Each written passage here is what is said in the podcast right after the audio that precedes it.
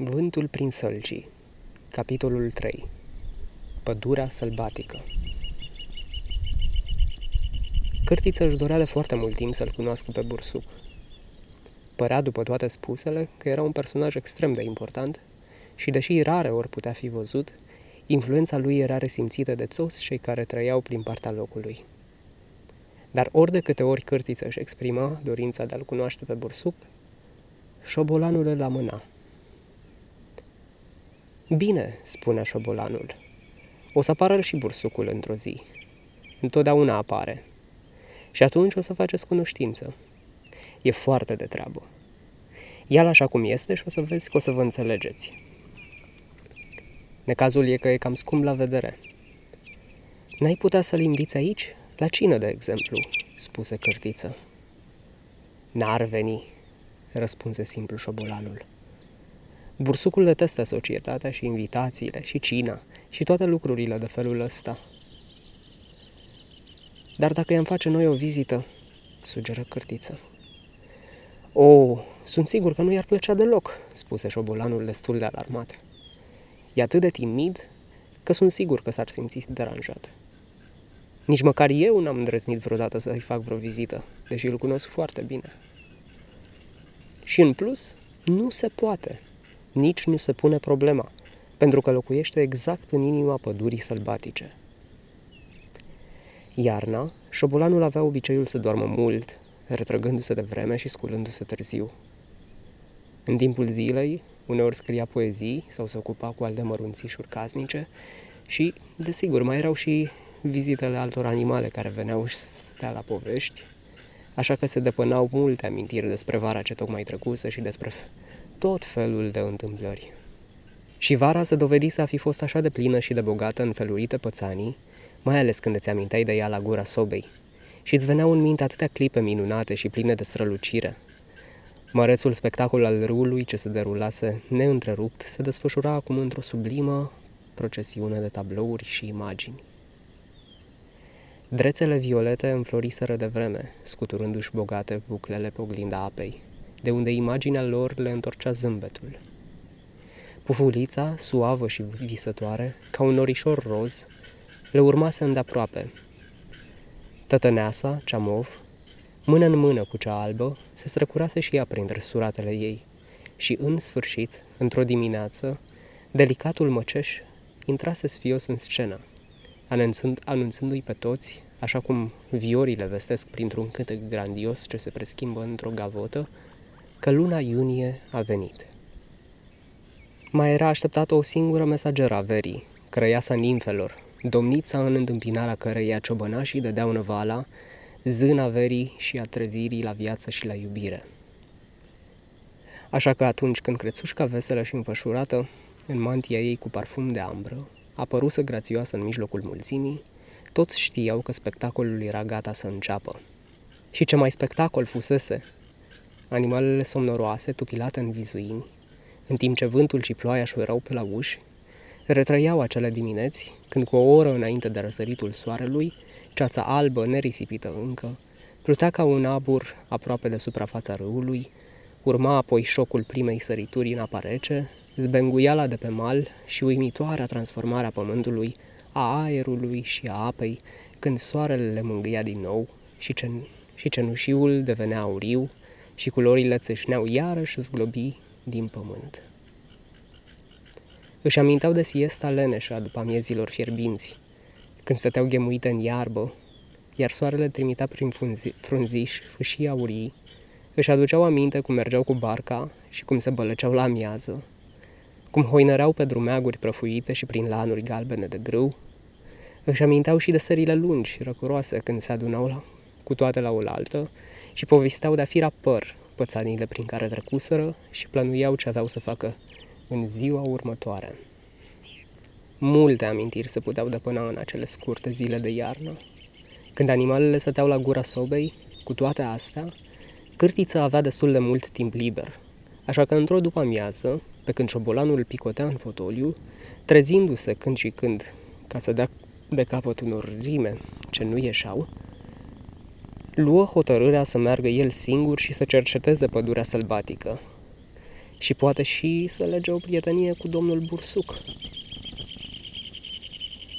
Când ieși din salonașul călduț, afară era o după amiază rece și calmă, cu un cer plumburiu. Ținutul din jur era cu desăvârșire gol și complet desfrunzit. Și să gândi că niciodată până atunci nu văzuse lucrurile așa de clar și de profund în goliciunea lor, ca în acea zi de iarnă, când natura era cufundată în somnul ei adânc de fiecare an și părea că își dezbrăcase toate hainele. Crângurile, vâlcerele, văgăunile și toate ascunzișurile, care se dovediseră a fi numai bune de explorat și de scormonit în timpul frunzoasei veri, erau acum expuse privirii și își dezvăluiau în mod jalnic misterul, părând parcă să-l roage să nu le privească sărăcăcioasa față, măcar până când aveau să izbucnească din nou și să se acopere cu veșminte bogate, să-l ispitească și să-l momească cu vechile lor trucuri ca să le descopere tainele.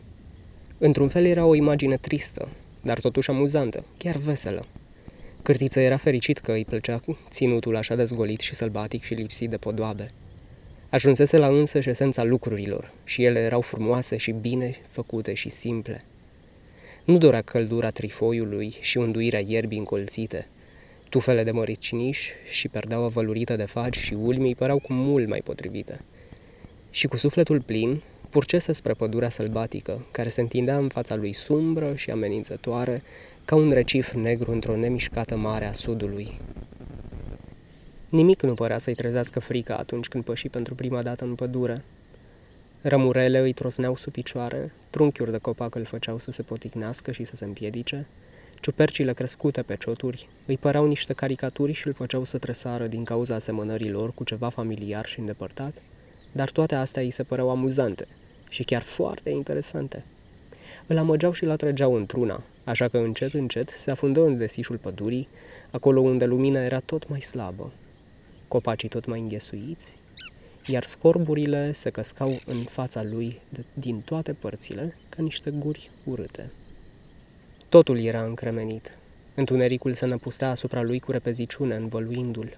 Lumina părea că se topește și se scurge ca o boșghiță de gheață și atunci începură să apară fețele. Mai întâi se păru că vede destul de neclar o față ivindu-se de undeva din spatele lui, o față mică, triunghiulară, cu o căutătură răutăcioasă, uitându-se la el dintr-o scorbură. Dar când se întoarse să o înfrunte, se făcu nevăzută. Grăbi pasul, spunându-și încrezător că toate erau doar în mintea lui și ar fi fost mai bine să nu-și imagineze tot felul de lucruri. Mai trecu pe lângă o scorbură și pe lângă una și încă una și uite, da, ba nu, ba da, putea să jure că văzuse acolo o față mică, cu ochi pătrunzători care să iețise doar o clipă din gura scorburii și apoi dispăruse și dintr-o dată, de parcă așa ar fi fost de când lumea, fiecare scorbură și erau sute. Își scoase la iveală propria față care apărea și dispărea brusc și toate fețele astea îl fixau cu malițiozitate și ură. Toate aveau ochi pătrunzători și răi și sticloși. Dar că ar putea să se îndepărteze de scorburi, gândi cărtiță, n-ar mai vedea toate aceste chipuri. Părăsi poteca și o porni prin locurile neumblate ale pădurii, la început erau doar niște sunete slabe și ascuțite undeva în spatele lui, dar fără să știe de ce îl făcură să grăbească pasul. Mai apoi, tot slabe și ascuțite, sunau parcă în fața lui, făcându-l să se ezite și să vrea să se întoarcă. Cum stătea așa nehotărât, le auzi izbucni din toate părțile, parcă învălmășindu-se și, cupr- și cuprinzând toată pădurea de la un capăt la altul. Toți cei care scoteau sunetele astea, cine ori fi fost ei, stăteau la pândă și gata de atac. Și el, el era singur și fără niciun mijloc de apărare și nu era nimeni să-l ajute. Și să nopta.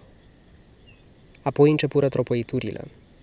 Crezul la început că erau doar frunzele care cădeau, așa de ușor și de vag era sunetul. Apoi, pe măsură ce creștea, căpătă un ritm regulat și știu că nu putea să fie altceva decât tropoitul, încă destul de îndepărtat al unor lăbuțe. Venea sunetul din față sau din spate? La început părea să vină dintr-o direcție, apoi din cealaltă, apoi din amândouă. Crescu și se intensifică până când, după cum își dădu el seama ascultând așa plin de îngrijorare, păru că se apropie din fiecare colțișor. Cum stătea așa cu urechile ciulite, văzu un iepure venind în goană spre el, de undeva dintre copaci. Așteptă, sperând să încetinească, sau să o ia într-o altă direcție. Dar animalul aproape că se ciocni de el. Cum venea așa în fuga mare, cu privire fixă și încrâncenată, cu ochii holbați. Ferește-te, nătrăule, ferește-te!" Îl auzi cărtiță mormăind, în timp ce se arunca după o buturugă, după care se ascunse într-o, viziu, într-o vizuină primitoare.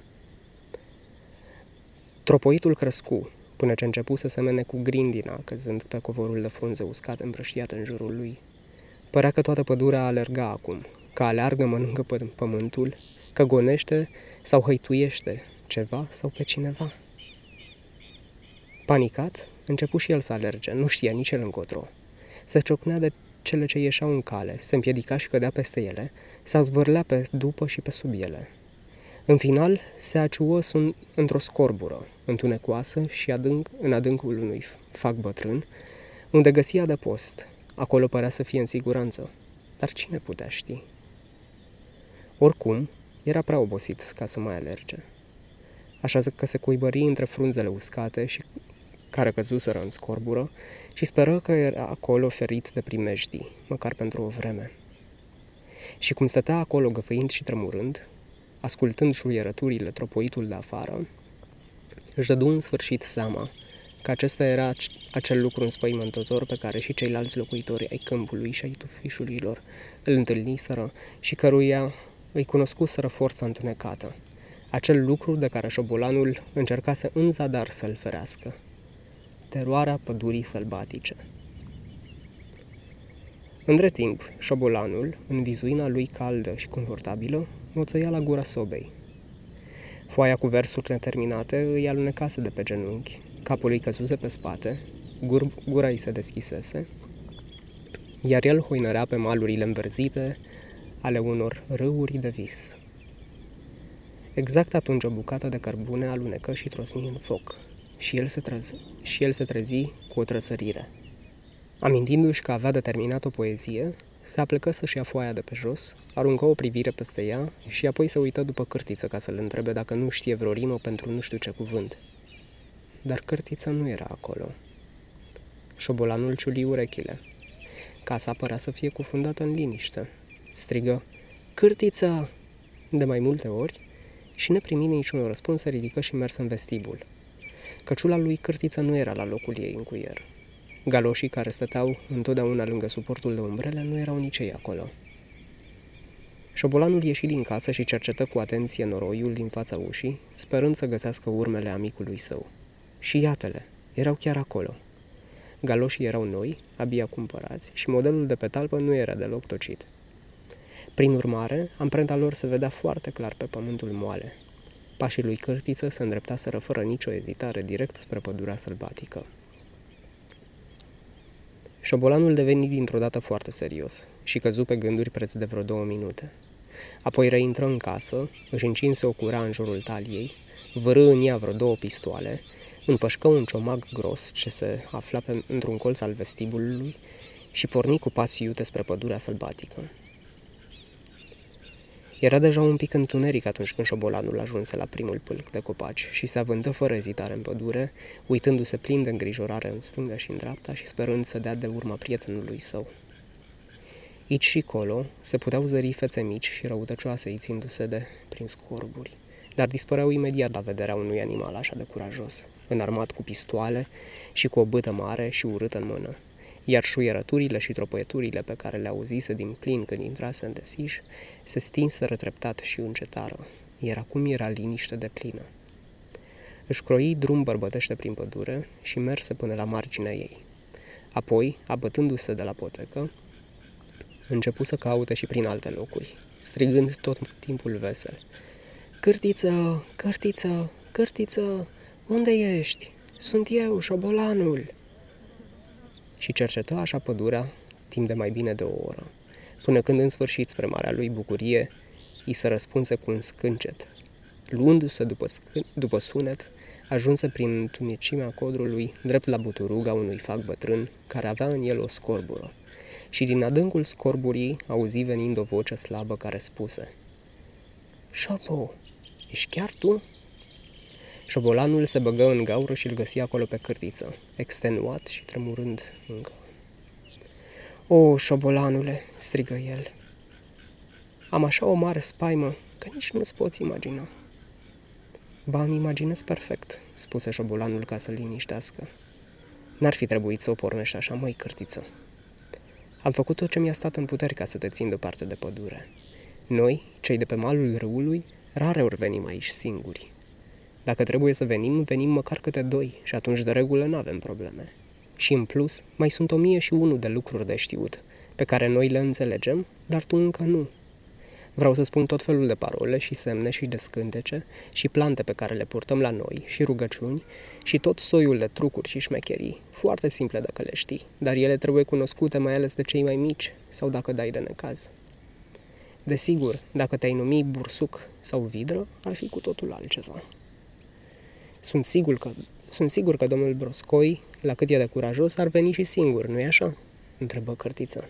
Broscoiul? spuse șobolanul râzând cu poftă. Pentru nimic în lume, nici pentru un munte de bani de aur n-ar veni singur aici. Pe cărtiță îl înveseli râsul nepăsător al șobolanului, dar și vederea bătăi și a celor două pistoale. Așa că încetă să mai tremure și veni inima la loc, ba chiar să simți ceva mai îndrăzneț. Și acum, spuse șobolanul, ar cam trebui să ne luăm inima în dinți și să o pornim spre casă, cât mai e un pic de lumină afară. Nu-i bine să ne petrecem noaptea pe aici, înțelegi? În primul rând, pentru că e prea frig.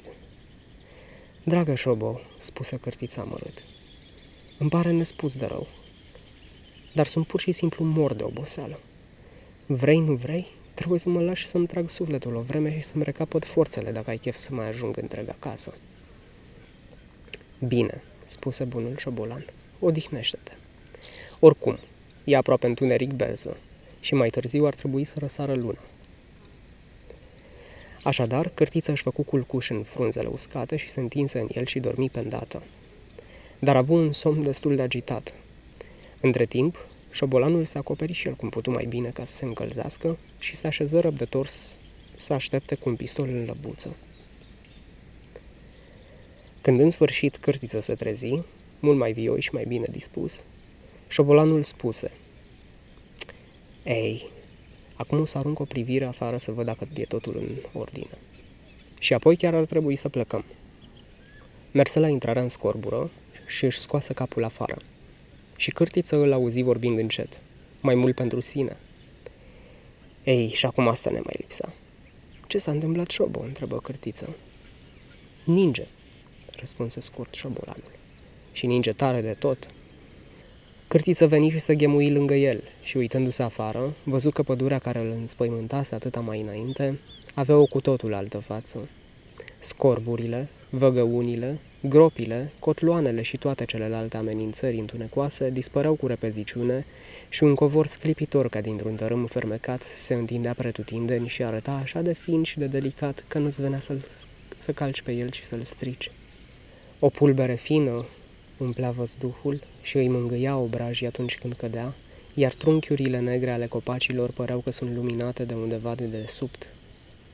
Ei bine, n-avem încotro, spuse șobolanul după o clipă de gândire. Trebuie să pornim la drum, fie ce-o fi. Problema e că nu știu exact unde suntem și zăpada asta face ca totul să pară atât de diferit.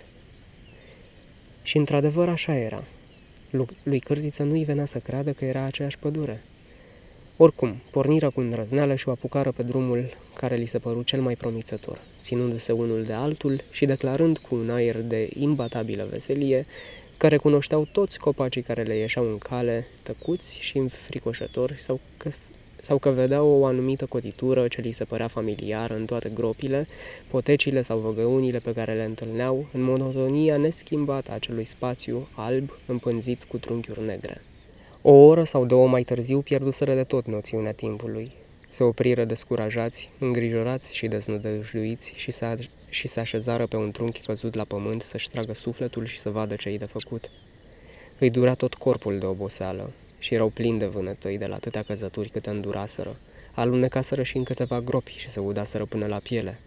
Stratul de zăpadă se făcea tot mai gros, așa că abia își mai puteau tărâ picioarele prin el iar copacii păreau mai groși și mai mulți ca niciodată. Pădurea părea să fie fără capăt și ce era și mai rău, părea să nu există nicio cale de a ieși din ea. Nu putem să rămânem aici prea mult timp, spuse șobolanul. Va trebui să mai facem o încercare. E mult prea frig, iar zăpada va crește în curând așa de mult că nu vom mai putea răzbi prin ea. Privi în jur și se gândi. Uite ce mi-a dat prin cap, continuă el. Acolo jos, în fața noastră, e un fel de vâlcea, acolo unde se văd ridicăturile și denivelările alea. O să mergem acolo și o să căutăm adăpost. Orice, o grotă sau chiar o scorbură, numai să fie uscată și ferită de zăpadă și vânt. Și o să facem un popas înainte să încercăm din nou, pentru că amândoi suntem frânți de oboseală. În plus, ninsoarea ar putea să se oprească și cine știe, poate că între timp ne vine vreo idee. Așa că se ridicară iar și se luptară prin din răsputeri cu zăpada ca să ajungă până în acea vâlcea, unde căutară un locșor uscat și ferit de vântul aspru și de ninsoarea deasă. Cerceta una din ridicăturile de pământ despre care vorbise șobolanul, când odată cârtiță, nu știu cum călcă și-și suci piciorul și căzu pe burtă scoțând un schele lăit. Au, piciorul meu!" țipă el. Au, au, piciorul meu! Și se așeză pe zăpadă și își prinse piciorul cu ambele lăbuțe din față să și-l oblojească. Bietul de tine, spuse compătimitor șobolanul. Pare că astăzi nu prea îți surâde norocul. Stai să mă uit un pic la picior. Da, continuă el, îngenunchind ca să se uite. Ai o tăietură la gambă. Stai să-mi scot batista ca să te bandajez. Probabil că am călcat pe vreo crangă sau pe un ciot ascuns pe sub zăpadă, spuse cărtița amărât. Of, doamne, doamne! E o tăietură foarte urâtă, spuse șobolanul. În niciun caz nu a fost făcută de o crangă sau de un ciot. Pare să fi fost făcută de marginea scuțită a unui obiect de metal. Ciudat! Căzu puțin pe gânduri și cercetă denivelările și pantele din jur. Ei, ce importanță este ce a fost, spusă cărtiță, care nu mai putea vorbi corect de durere. Doare la fel de tare orice ar fi fost. Dar șobolanul, după ce legă bine rana cu Batista, se apucă să scurme în zăpadă. Și scurma și săpa și căuta de zor cu toate cele patru picioare ale lui, în timp ce cârtiță așteptă nerăbdător și, spun, și spunea din când în când, O, haide, șobo! Dintr-o dată șobolanul strigă, Ura! Ura! Ura! Și începu să se execută un fel de dans în zăpadă. Ce ai găsit, șobo? întrebă cărtiță care își obloja piciorul. Vino să vezi, spuse șobolanul plin de încântare, continuându-și dansul. Cărtiță și-o întâcăi până la prietenul lui și se uită bine la ce descoperise acesta. Ei bine, spuse el încet, nu văd nimic deosebit. Văd doar ce am mai văzut de o mie de ori până acum. Un obiect obișnuit. Adică o lopată de curățat zăpada. De ce dansezi așa în jurul unei banale lopeți? Dar nu înțelegi ce înseamnă asta, nătărău ce ești, strigă șobolanul pierzându-și răbdarea. Ba sigur că înțeleg ce înseamnă, răspunse cărtiță. Înseamnă doar că cineva foarte neglijent și uituc și-a lăsat lopata în mijlocul pădurii, exact acolo unde era evident că altcineva o să calce pe ea. Cap sec. Ce să mai zic?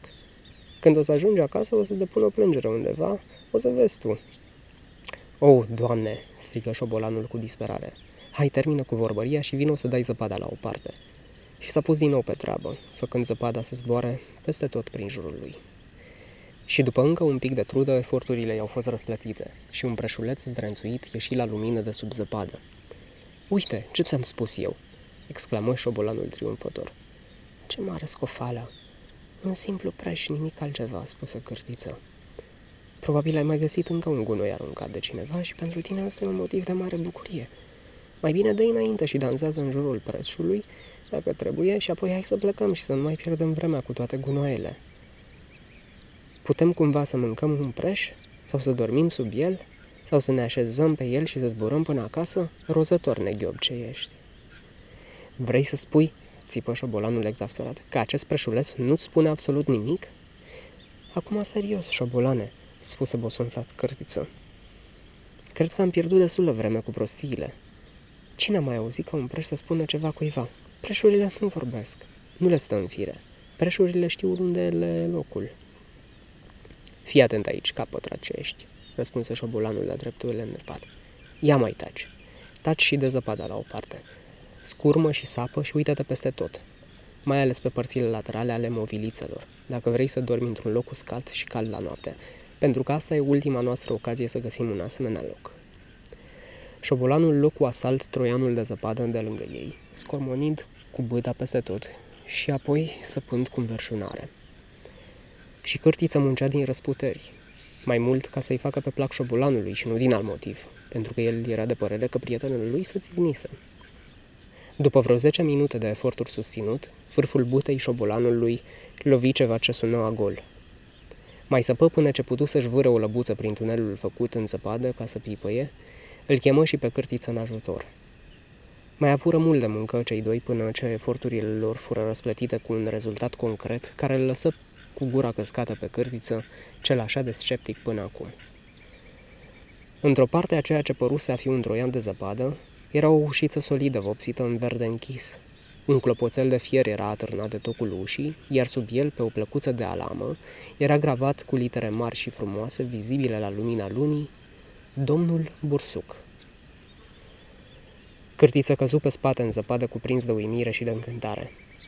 Șobolanule, strigă el plin de remușcări. Ai făcut o adevărată minune, o adevărată minune. Acum înțeleg. Ți-ai dat seama pas cu pas cu mintea ta ascuțită din momentul în care am căzut și m-am tăiat la picior.